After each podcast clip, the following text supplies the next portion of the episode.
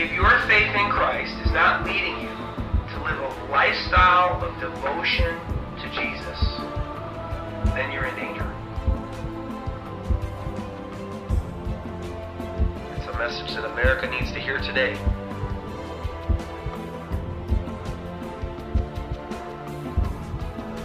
Not everyone who says to me, Lord, Lord, shall enter the kingdom of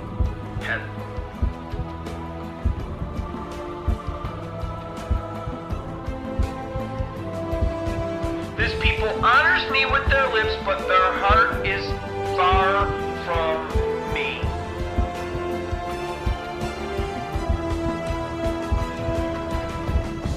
Inwardly, they live like the world, and they don't follow Christ.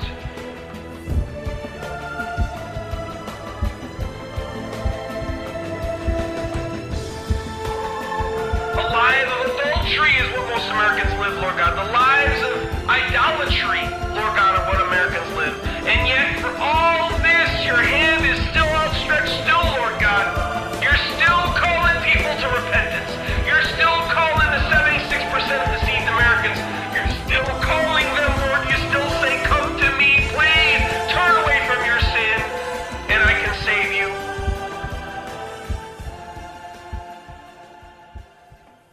Good morning, everybody. Welcome to Gospel Saving Church. It's good to be in the house of the Lord today. Amen. You guys would like to make sure all your cell phones are off or on silent, whichever. We uh, be helpful not to have any distractions during service today.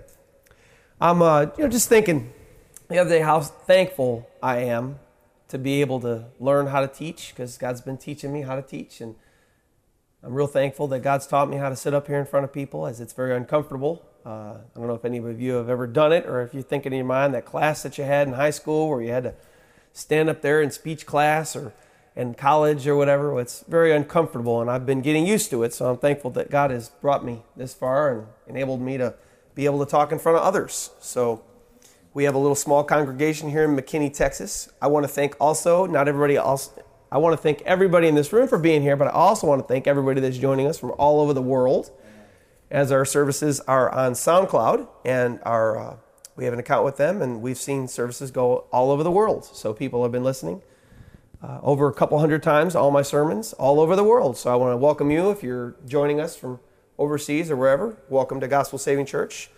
Um, if you join me in a word of prayer, and then we're going to get started with our message. So if you join me, please, Lord, we thank you for bringing us here today.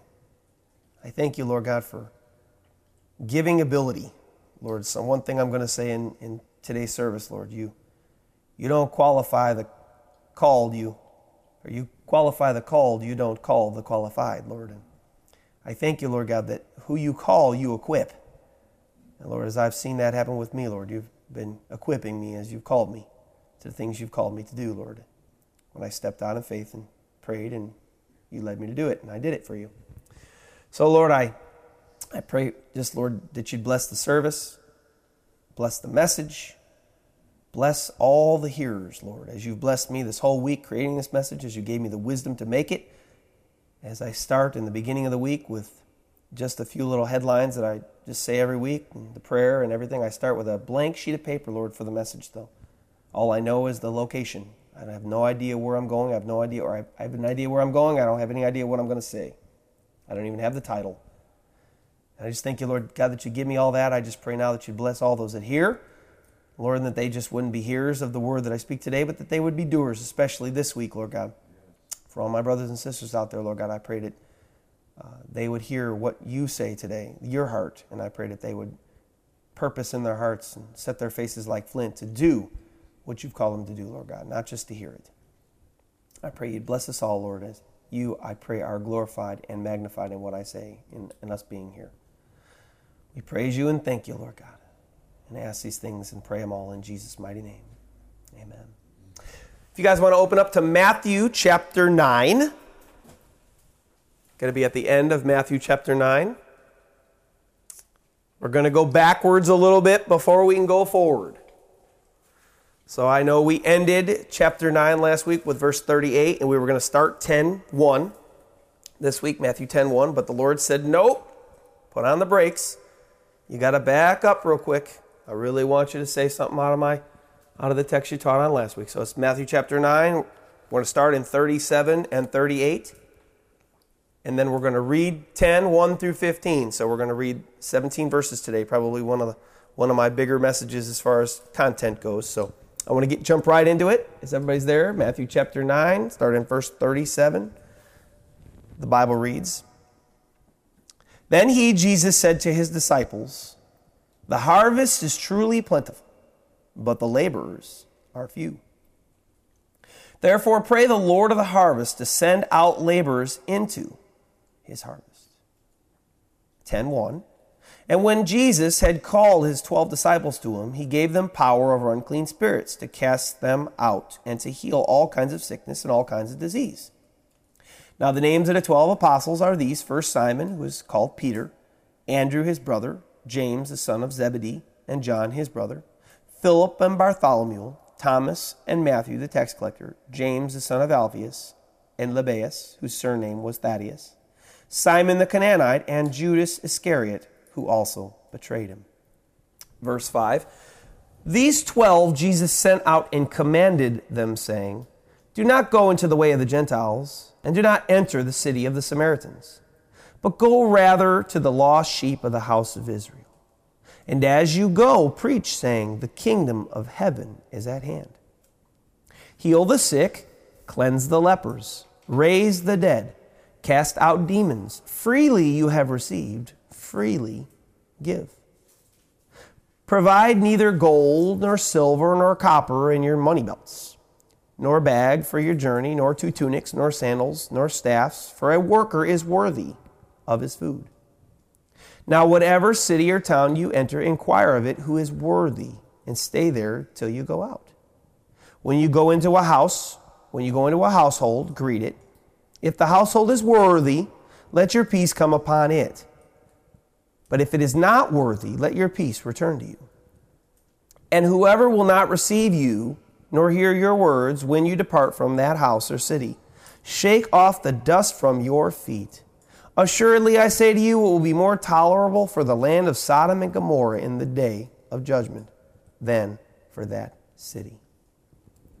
So we have four topics we're going to speak on today in this message. The name of the sermon is the need, the prayer, the commission, and the command. And there, we're going to break those down. It was imperative. We're going to break those down into four different sections of our sermon. As I said earlier, we went back a little bit. We taught the love of Christ last week in Matthew 9, 35 to 38, but we go back a little bit, just two verses, because I, we need to see the heart of Jesus Christ and we need to see what we ought to be doing with the heart of Jesus Christ. So, first part, the need. And I read 37 over again. Then he, Jesus, said to his disciples, The harvest is truly plentiful, but the laborers are few.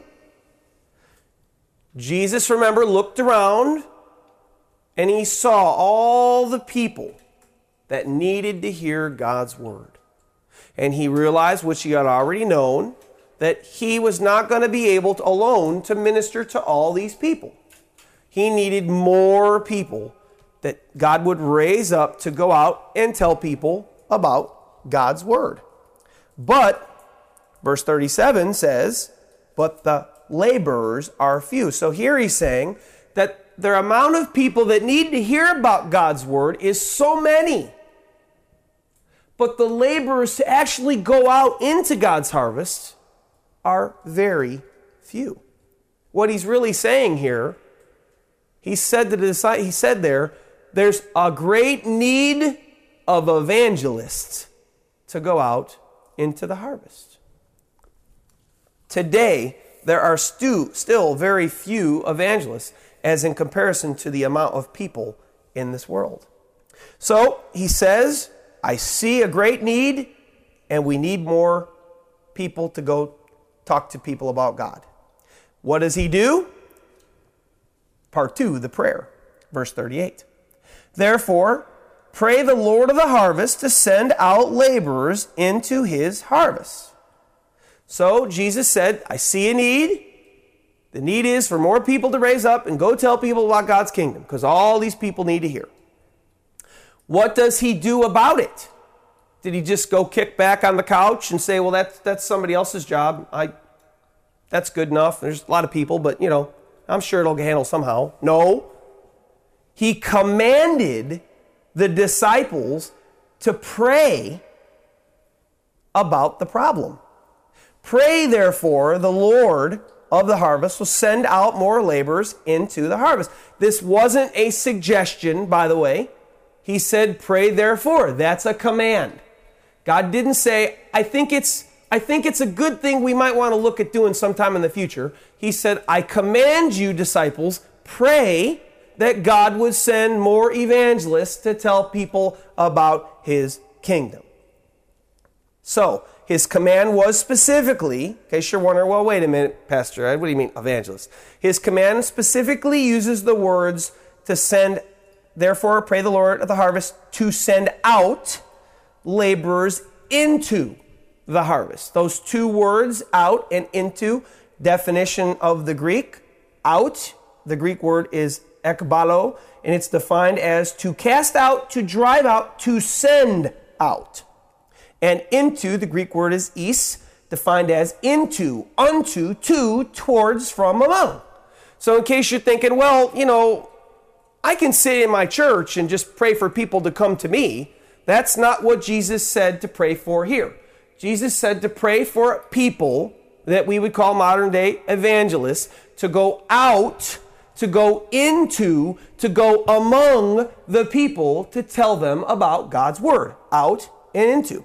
Both of these words are describing someone going out, not staying put and just waiting for people to come to you. This is a problem that we have in our modern American church. Our modern American church here in 2013, pretty much all over the country, this American country that we live in, just waits for people to come to them. They just sit in their pews and they listen to the pastor and they never step foot outside their church home and they never go and tell anybody about Jesus. They just, well, I guess people will just come to us. But that's not the command that Jesus gave to pray for here. Reminds me of what Jesus said in the end. He was just about to he was just about to ascend into heaven in Mark 16, 15. He gives his disciples a command and he said to them, Go into all the world and preach the gospel to every creature. The word into in Mark 16, 15 is the same word into from Matthew 9, 38. It's that word go out into. Go out into. That was his command to his disciples. That was also his command for everybody that would believe on him as the years would go on, as the decades would go on until he'd come back. Go ye therefore into all the earth and preach the gospel to only those people in a certain city. Nope, that's not what he said.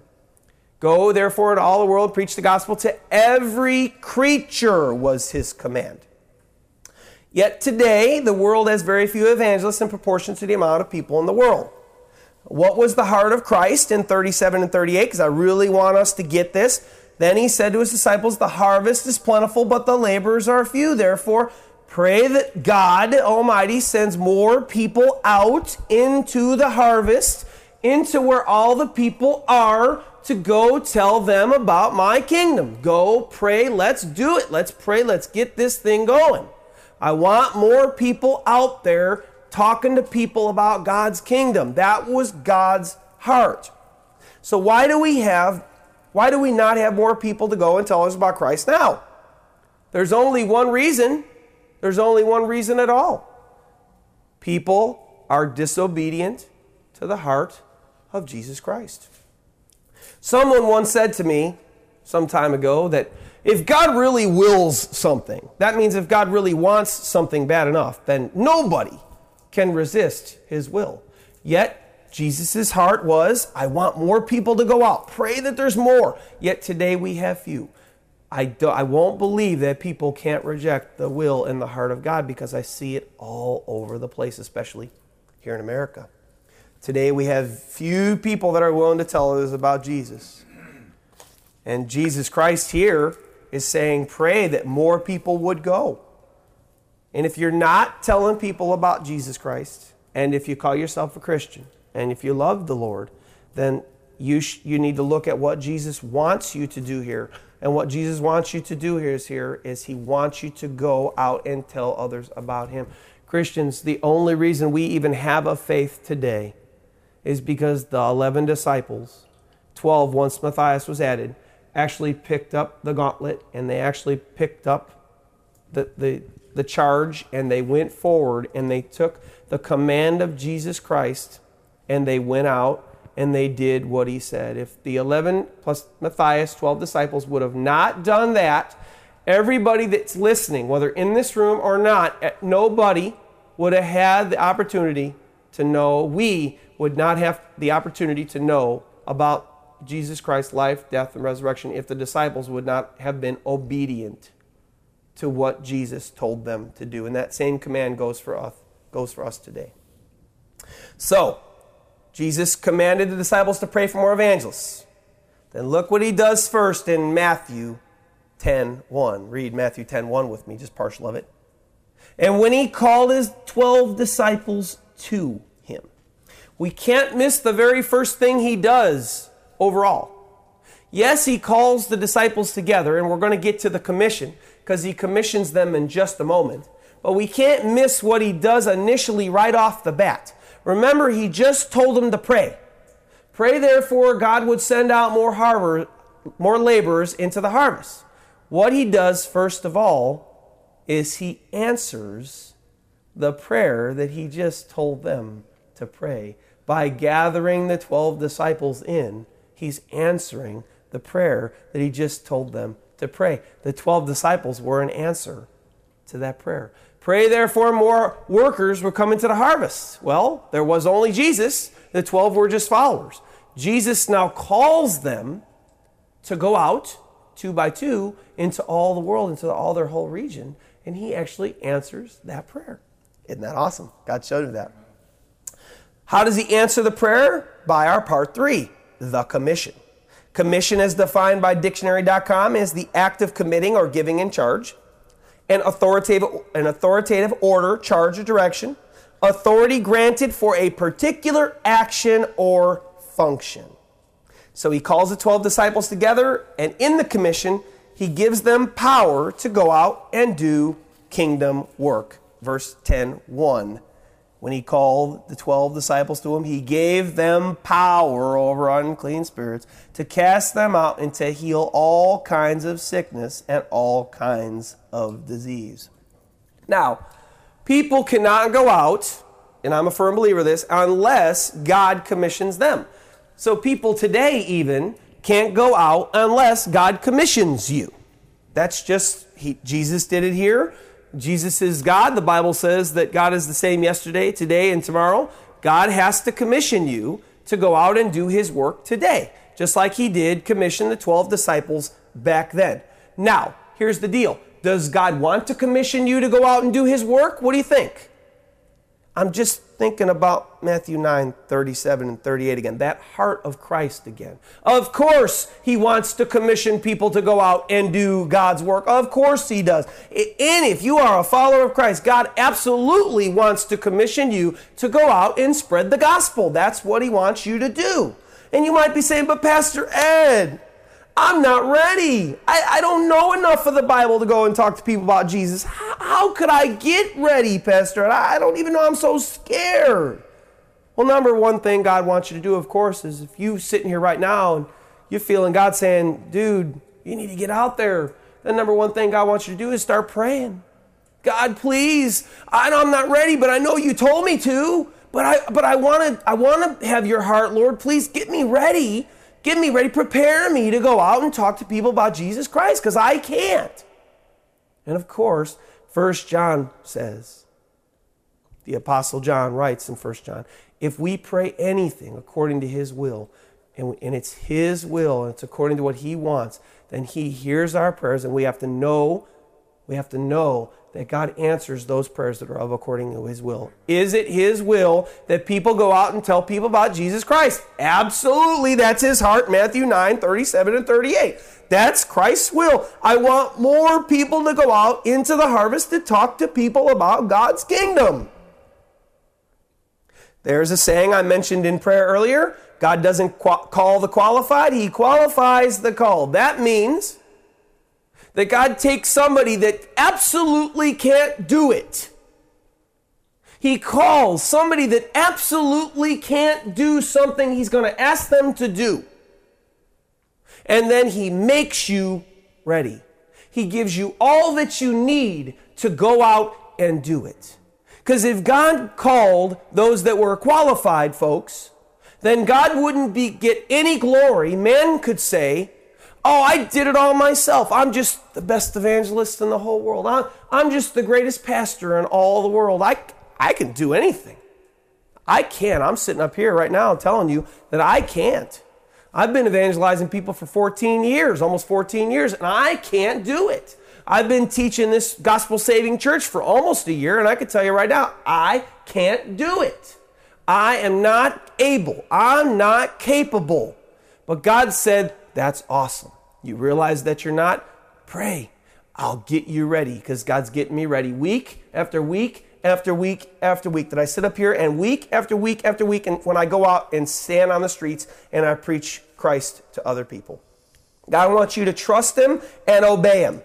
He wants you to just be willing and obedient, and He'll give you the ability from there. He just wants you to say, Yes, Lord, here I am, send me. You might be saying, That sounds great, Pastor Ed, and I, and I hear you.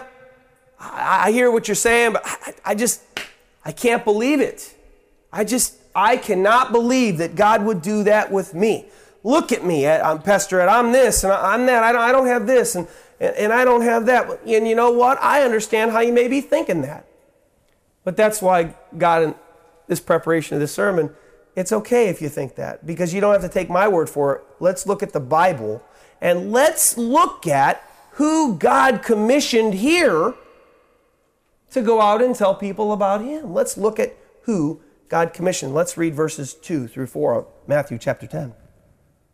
Now, the names of the 12 apostles are these first, Simon, who's called Peter, Andrew, his brother, James, the son of Zebedee, and John, his brother, Philip and Bartholomew, Thomas and Matthew, the tax collector, James, the son of Alphaeus, and Lebbaeus, whose surname was Thaddeus, Simon the Canaanite, and Judas Iscariot, who also betrayed him. Now, in case you didn't know, number one, we start off the bat, if we even went from backwards to forward, but we're not. He called somebody to go out and tell God about his kingdom, tell people about God's kingdom. The guy that betrayed him. The guy that turned him in and got him arrested and got him killed. That's a real good choice. I don't think so. I don't think he was a real good choice at all to tell people about God's kingdom, but Jesus did. Five out of the 12 we don't know much about, but gauging by what we know about the seven, we can get a good look at the principle I'm telling you about here. Disciples 1 through 4, Simon Peter, his brother Andrew, James, and his brother John were all four fishermen. And in case you aren't familiar, but these four fishermen and fishermen as a whole in their society were not the greatest types of people, generally from Galilee, because that's where the ocean was, that's where the lake was. They generally spent all days mending their nets and going out on the water, sitting there silent, throwing a fishing pole or throwing a net into the water and gathering up fish. They always smell bad because, you know, what do you think of when you think of fish? You think, oh, they're, they're cute when they, well, what about when you catch them and they're in their net and then you, you sprawl them all over the, the ground and so on and so forth? They get smelly.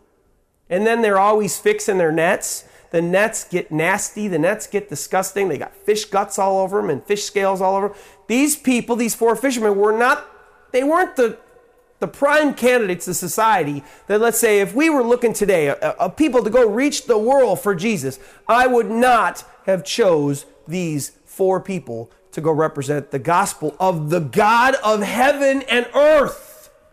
I would not have chose four fishermen. Next, we have Matthew or slash Levi and Luke, and he was a tax collector. And we already talked about that several weeks ago. Tax collectors were considered sinners. They were, they were considered the worst of all the land. They were taking taxes from the Jews for Caesar. They were working for the enemy. Not a good choice. Not a good choice because you know what? The people right out there, they would have seen Matthew and they would, that's that sinner, that tax collector who's taking my money. He's taken my money in the past before. People right off the bat had a disposition not to like him. Not a good choice to go tell people about the God of all heaven and earth. I don't think so. Thomas, we get we don't get to look at much about Thomas in the Gospels, but after Jesus resurrected and he visited the 12, Thomas didn't believe that the others had seen him. So Jesus kind of shows up where the 10 disciples were in the room, 10 out of the 12. Judas has already killed himself. Thomas wasn't there the first time. Thomas comes in later. The disciples like, he was here. The Lord, the Creator, the Lord Jesus, he was here. And Thomas said, unless I see with my hand, unless I see with my eyes the marks in his hands or the nail marks in his feet or the mark in his side, I ain't going to believe that he's here. So Jesus picked a disciple that had zero faith when God's all about faith. Not a real good choice. Not a real good choice. Thomas was faithless. As I said earlier, Judas Iscariot, who also betrayed him, he was the treasurer, no along the lines. He was the treasurer of all the disciples. And the Bible makes reference to he would steal money out of the pot all the time. So he was a thief and a murderer. Not a real good choice to pick as a disciple. Not somebody that I would say is real qualified. I don't know about you. Not somebody that I would say is real qualified.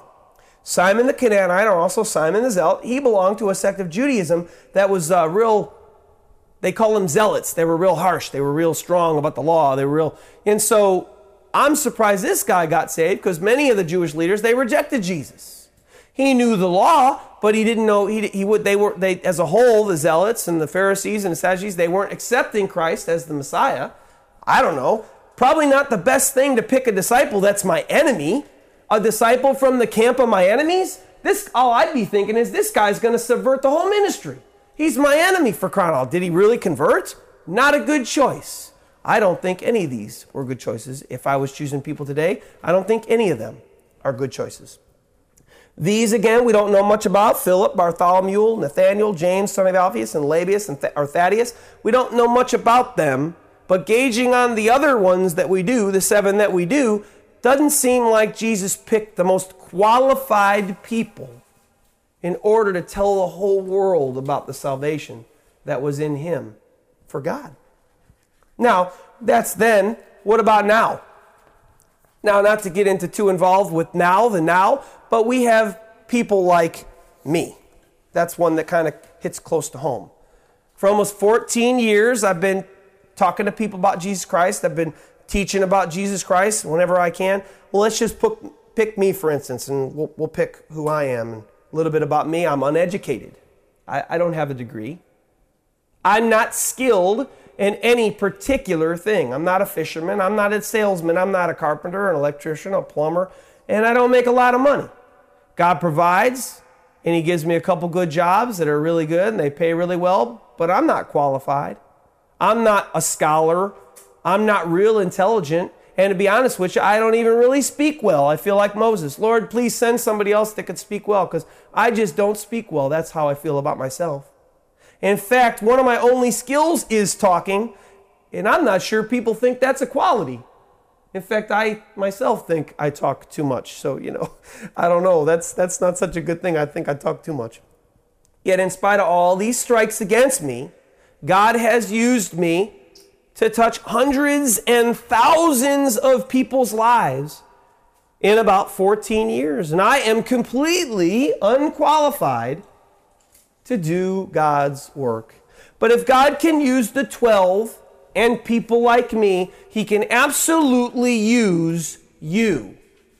Absolutely. But I'm not, well, that, there's no more excuses. If you're less qualified than me and if you're less qualified than disciples, you're probably some roach or probably some frog that's hopping around on the ground because we're pretty low on the totem pole. So there's, there's no excuses.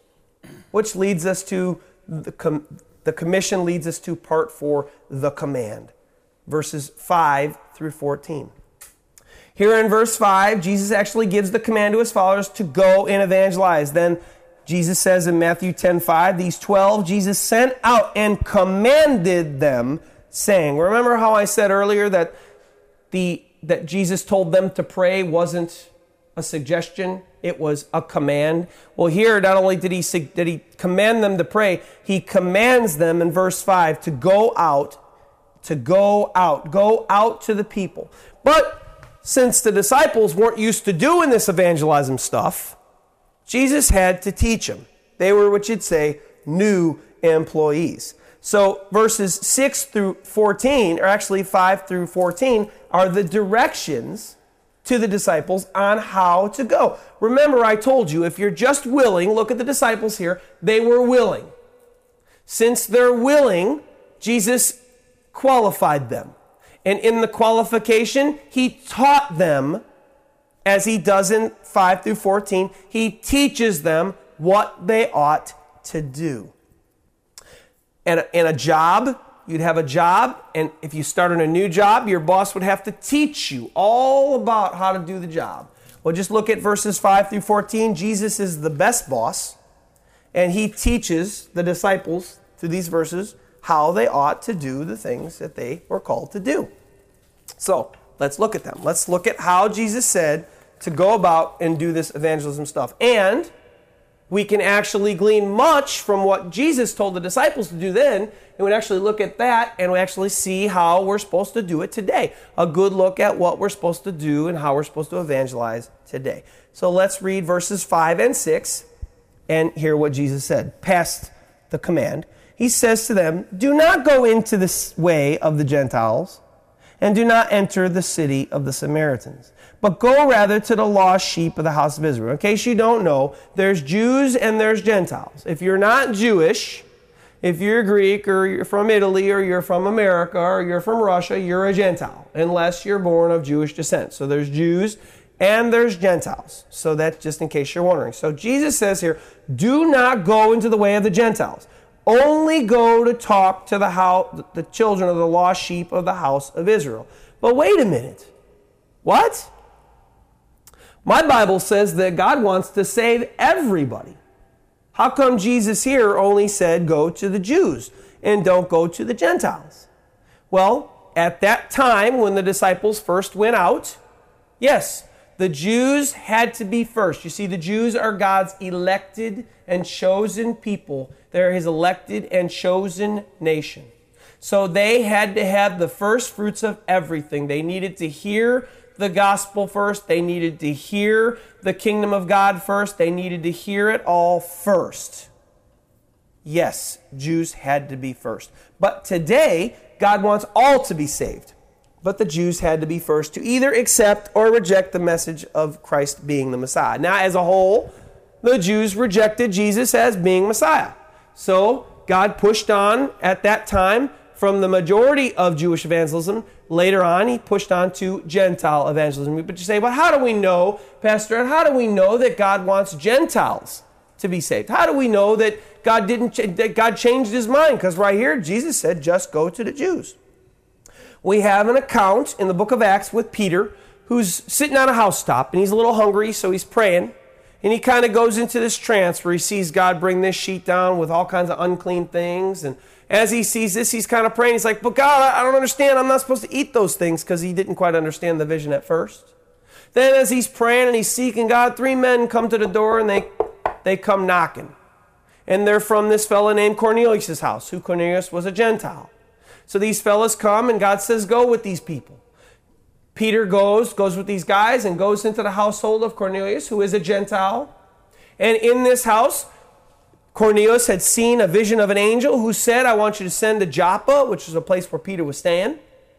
And in this place, you'll find a man named Simon Peter. He's staying at a man, uh, a tanner's house. So go check him out and bring him back here, and he'll tell you all that you need to know about salvation. So these, these guys go and they knock on the door. They call Peter down. Peter goes with them. Well, as Peter's talking to them about the gospel, as Peter's telling them about Jesus Christ, he hadn't even given an altar call yet. He hadn't even said, I, I, I, want anybody that's interested in coming forward and accepting Christ or anybody that wants to know Jesus today, come forward and I'll, I'll help you to, to get to know him. As he was speaking the gospel message, God's Holy Spirit fell on the Gentiles, all the Gentiles that were sitting in that room.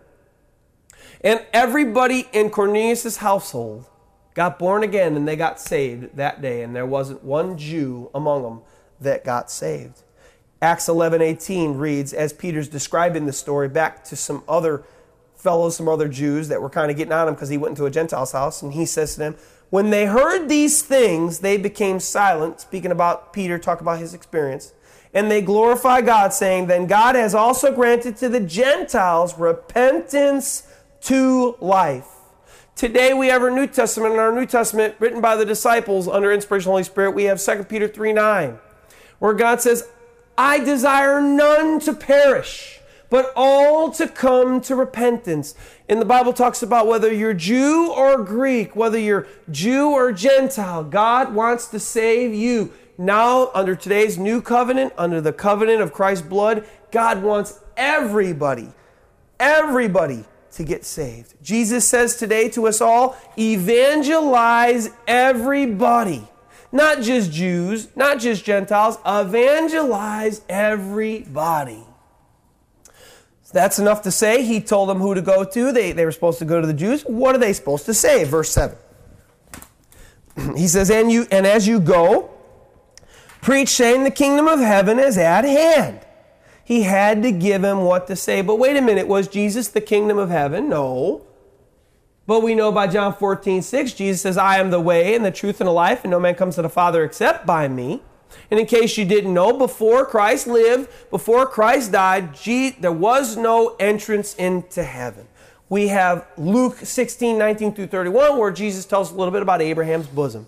It was a holding place for those that follow God before Christ made a way unto heaven. So Jesus saying here goes and tells them, Go tell them that the kingdom of heaven is at hand. And since Jesus Christ is the way and the truth and the life, he is the way to heaven. You think he's like the door to heaven. So that was the message that they had to preach. Today, under the new covenant, since Jesus' death, burial, and resurrection, we, we preach Christ crucified and how people are supposed to respond to what Christ did for mankind. Paul speaks to some folks in Acts 17 30 31, and he says, Truly, these times of ignorance God overlooked. So, the times before Christ, God overlooked those times of ignorance amongst people.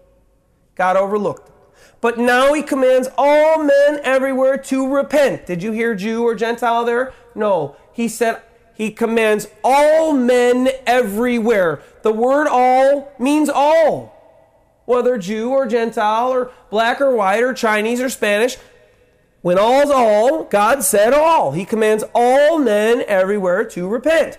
Because, he says in verse 31, he has appointed a day on which he will judge the world. God will judge the world in righteousness. By the man whom he has ordained, he's speaking about Jesus Christ, he has given assurance to, of this to all by raising him or raising Christ from the dead. What does it mean to repent? Repentance doesn't save anybody. Repentance is the avenue of which people get saved. Repentance is what the Bible calls a change of heart. God wants you to have a change of heart toward His Son, Jesus Christ. Repentance leads you to Christ Jesus, where you surrender your life unto Him. So repentance is that avenue. God wants all men everywhere to repent, to turn to Christ, and so they can get saved. So that was their message then. That was our message now. And let's read verse 8 where he gives them the command heal the sick, cleanse the lepers, raise the dead, cast out the demons. Freely have you received, freely give. Why? Why? Why would he do why would why would these disciples need to go tell others? Why would they need to go to heal the sick and heal the lame and so on and so forth? Well, there's a reason. Look at all of creation and all of its splendor. Look at all the way things are out there, the planets and the stars and the sun and the moon. Why are they all there? Most people can't answer that question if you ask them. Why are they all out there? What purpose do they have to even being there? Most people don't know. I know. Romans 1:18 through 20 says, "For the wrath of God is revealed from heaven against all ungodliness and unrighteousness of men who suppress the truth and unrighteousness. Because what may be known of God is manifest in them, for God has shown it to them." For since the creation of the world, his invisible attributes are clearly seen, being understood by the things that are made, even his eternal power and Godhead, so that all people are without excuse. Why is all the creation all out there? Because God said that's how they know that I'm here. I'm invisible, yes. But I'm not going to make a creation that's invisible. I'm going to make a supernatural creation because man can't get to that. As far as we can go is the moon and send some probes out a little further, but people can't really get much farther past the moon. So, what is all those billions and trillions and, and gazillions of stars and planets out there? What are they doing? They're a testimony, God says through Paul in Romans 1, that God is there, that God is real. Well, here, Jesus Christ gives them these things to do. God wants to reveal himself to mankind. Jesus gives this power to the disciples so that the people that would hear the message what it's it's one thing to hear a message. Hi, how you doing today? I love you. But unless you show your love to somebody, they don't really know that you love them. Here, Christ gives them the power to go do these miracles so that the word would be confirmed. The word that Jesus Christ would be confirmed to the people that they went to that God was really real and that Christ really was the Messiah. After the resurrection, these healings became a tremendous way that the church grew. Acts 5 12 through 16 says, and, the, and through the laying on of hands of the apostles, many signs and wonders were done among the people. And they were all with one accord in Solomon's porch. Yet none of them, none of the rest dared to join them, but the people esteemed them highly. And believers were increasingly added to the Lord, multitudes of both men and women, so that they brought the sick out into the streets and laid them on beds and couches, that at least the shadow of Peter passing by might fall on some of them. Also, a multitude gathered the, from the surrounding cities to Jerusalem, bringing sick people and those who were tortured by unclean spirits, and they, they were all healed. God, Jesus still gives those abilities to people now. Those abilities are still done. I myself have laid the hand, my hands on sick people and afflicted people, and they have recovered. God still wants to reveal himself. Jesus wanted to reveal himself through these signs and wonders and miracles so that the word would be confirmed. Jesus promised in Mark 16, 17 that signs would follow those who believe. In my name, they'd cast out demons, they'd speak with new tongues, they'd take up serpents, and if they drank anything deadly, it by no means hurt them.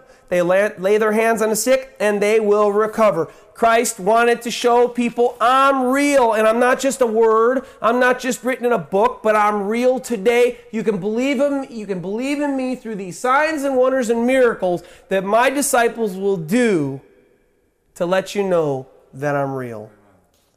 So, next, Jesus speaks about the areas of supernatural provision that God would give as they went out to preach God's kingdom. Look at verses 9 through 11. Let's read them again. Provide neither gold, nor silver, nor copper in your money belts, nor bag for your journey, nor two tunics, nor sandals, nor staffs for a worker worthy of his wages. And whatever city or town you enter in, inquire who is who in it is worthy and stay there till you go. Look at what God said. He even was there showing the disciples supernatural miracles. How? Wherever they were to go, they weren't supposed to take any food. They weren't supposed to take any provision. The provision was all supposed to be added to them as they went. God wants to show you in, I remember in Jesus' prayer, I think it was in Matthew chapter 5 or chapter 6, he said, Our Father, which art in heaven, hallowed be thy name. Thy kingdom come, thy will be done on earth as it is in heaven. Forgive us this day, give us this day our daily bread, and forgive us our trespasses as we forgive those who trespass against us.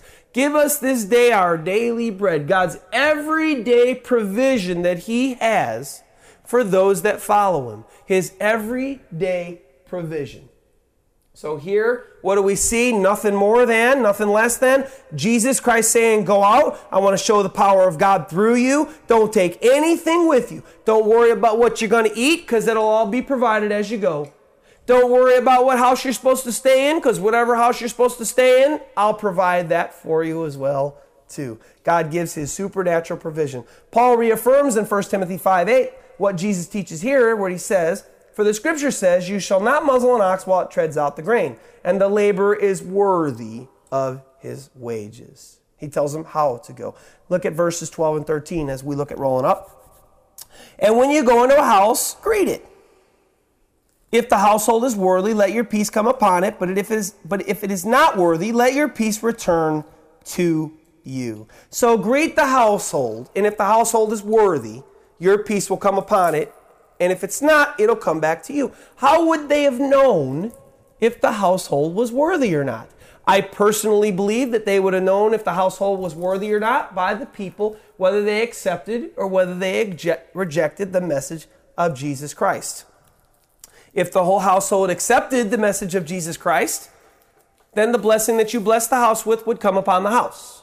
If they rejected, then that would come back to you, partly because of verse 14. And whoever will not receive you nor hear your words when you depart from that house or city, shake off the dust of your feet. So Jesus even gives, he tells the disciples what to do if people won't listen to the message. Pretty, pretty verse 14 is pretty explanatory very easily to see. It's very easy to understand what it means. Jesus just gives instructions on how to treat the individuals or the cities that reject the message of Christ. So today, we cannot force people to listen to us about Jesus Christ. We can't force. People either have to want to hear about Jesus Christ or they want to reject it. So here we see Jesus' provision for even us today. If somebody doesn't want to hear, knock the dust off your shoes and move on. Does God not love that person? Wait a minute, Pastor Ed. I thought God was all love. God is all love, and He's all choice as well, too. If somebody wants to reject, if somebody doesn't want to listen to the message of Jesus Christ, God says, push on. Push on. I love that person, but that person's making their own choice, and they're choosing to accept or they're choosing to reject. God doesn't send anybody to hell, folks. That's what Jesus is showing us here. God doesn't sell, send anybody to hell. People themselves send themselves to hell by their own choice to reject or accept the teachings of Christ. Remember 2 Peter 3 9, God desires none to perish, but all to come to everlasting life, all to come to repentance. God wants everybody to get saved. But unfortunately, we read our last verse, verse 15. Unfortunately, the consequences of that choice to reject the message of God's salvation through Jesus Christ leads to verse 15, where Jesus says, Assuredly I say to you, it will be more tolerable for the land of Sodom and Gomorrah in that day, in the day of judgment, for, for, than for that city. So what is he saying? Sodom and Gomorrah was a town that lived in wickedness back in the Old Testament. And God judged that town because not only did they reject God, but they were living in all kinds of evil, sexual, immoral ways. They weren't nice to people. They were evil to people. They treaded on people. They did lots of evil. So God rained fire and brimstone down on these two cities. Fire and brimstone came down from heaven and devoured these two cities completely. But yet, Jesus is saying here if they reject my message, the message about me, it'd be worse for them in the day of their judgment than it was for Sodom and Gomorrah in the day of their judgment. And rejecting Jesus and the salvation is him is in him alone, that judgment will be worse. Think about that. Sodom and Gomorrah, if you know anything about it, every single person, man, woman, and child in, those two cities was all they were all completely, completely destroyed. They were all burned up to ashes. They were all absolutely destroyed. And God said that the judgment for rejecting Jesus Christ and his message would be worse than it was for Sodom and Gomorrah. How sad. So, in closing, Christians, we're supposed to be evangelizing. We're supposed to be telling people about Jesus Christ. Remember, I said about the 12 disciples. If they'd not gone forward, we wouldn't have the opportunity today to be Christians and to know the love of God if those 12 wouldn't have picked up that lamp and gone forward. You need to be bold for Jesus. You need to tell others about him. Any Christian out there that's listening, you need to tell others. Whoever that is, your family, your friends, those you run into at the store, you need to talk to them about Jesus Christ. Jesus said that all the law and the prophets hung on the first two commandments love the Lord your God with all your heart, mind, soul, body, and strength, and Love your neighbor as yourself. Let me ask you a question. If people reject or they just don't know the message of Jesus Christ, the Bible says that they're going to go to hell forever. They're going to burn there, and the weeping and gnashing of teeth and the smoke will, of their torment will go throughout all the ages, and they're going to burn forever and ever and ever and ever and ever. Now, if you refuse to tell others about Jesus and about his salvation, if you refuse, then that means that the people you're refusing to tell I could be burning in hell because you didn't tell them. And ask yourself this How do I love somebody and not warn them of the wrath to come? Not warn, not give them the good news of how they don't have to go to hell. How do you love somebody and hold back the message of salvation from people? How do you love them? So, even not only are you breaking God's heart by not talking to others, but you're also rejecting the second commandment because you can't love your neighbor and watch them go to hell. Hell is the epitome of horrible, horrible, horrible. It's the worst horrible you could think of in your whole mind ever. And beyond that, go, go farther than that. It's worse than that. And sadly enough, you know, as I've been evangelizing for years, I've had many people that I walk up to that say, Oh, so well, what are you, man? Are you Jehovah's Witness or are you Mormon? And I said, No, man, I love Jesus, man. I just read the Bible. I'm going to tell you right now there's more Mormons and there's more Jehovah's Witnesses preaching their false gospel than there are real people that love Jesus going out and telling them about the real gospel, the real salvation that's in God. So you're getting beat. We're getting beat. We've got multitudes of people going and spreading a false gospel, and we got few people really telling people about the one true gospel and Jesus Christ. Come on, Christians. Get on board with the heart of Christ and be like minded with Him. I'm not telling you to listen to me, listen to Jesus. Jesus said, Go ye therefore to all earth and preach the gospel, not Ed. Jesus' heart, Matthew 9, 37 and 38. Pray therefore Pray therefore that God would send more laborers out into the harvest. Pray there's my that's my heart, Christian. My Christian is I want to see the lost people hear about God's kingdom. That's God's heart.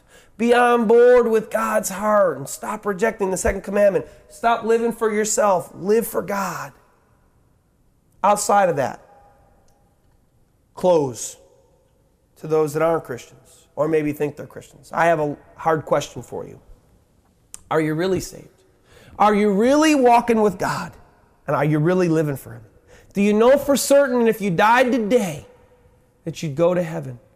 Or are you pretty sure you'd go to hell? We talked earlier about the gospel of Jesus Christ and, and our response to it. I ask you today, how are you responding to the love that God showed you in Jesus Christ on the cross? How are you responding to it daily? We can't only look and say, oh, well, God did it all for me. God loves me, so I'm good. Because the Bible says that just that knowledge won't, won't save anybody. It's only when we respond to that knowledge that salvation enters into a person's life. Is in your life, is the gospel head knowledge and just another one of your beliefs?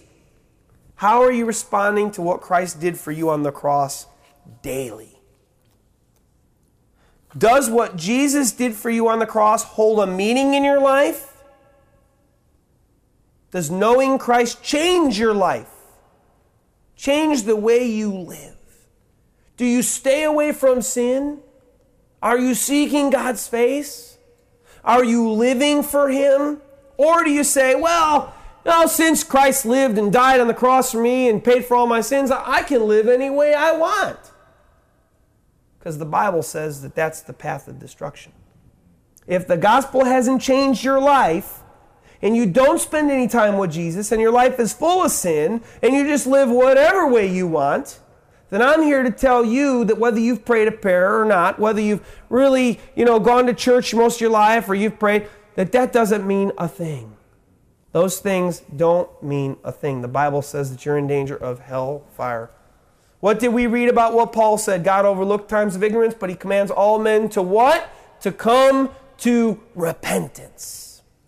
Salvation's not a prayer, etc. Oh, I, I asked Jesus to come into my life at one time 20 years ago when I was five years old. That's a lie straight from the pit of hell, folks. That's a lie straight from the pit of hell. Salvation is taking a huge step toward Jesus Christ. Salvation is surrendering your life to His Lordship daily it's putting your trust in His ability to save you and not your own. Turning your ways away from wickedness. going to the Bible, finding out what God wants from you, finding out what God has for you, finding out how God wants you to live, and living in those ways, making a decision to live in those ways and not live for yourself.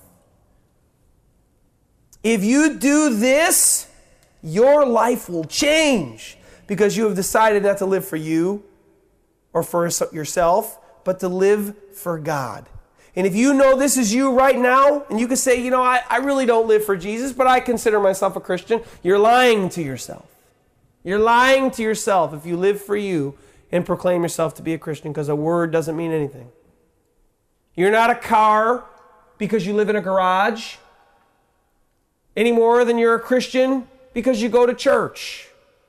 You're a Christian because I follow Christ. The definition of Christian is follower of Christ or little Christ. If this is you, please take a step of repentance toward Christ Jesus today. Surrender your life to Him and decide to live for Him and not yourself anymore. Please, folks. Look what He did to you. If you've been listening to any of my sermons so far, the love of Christ. God loves you so much.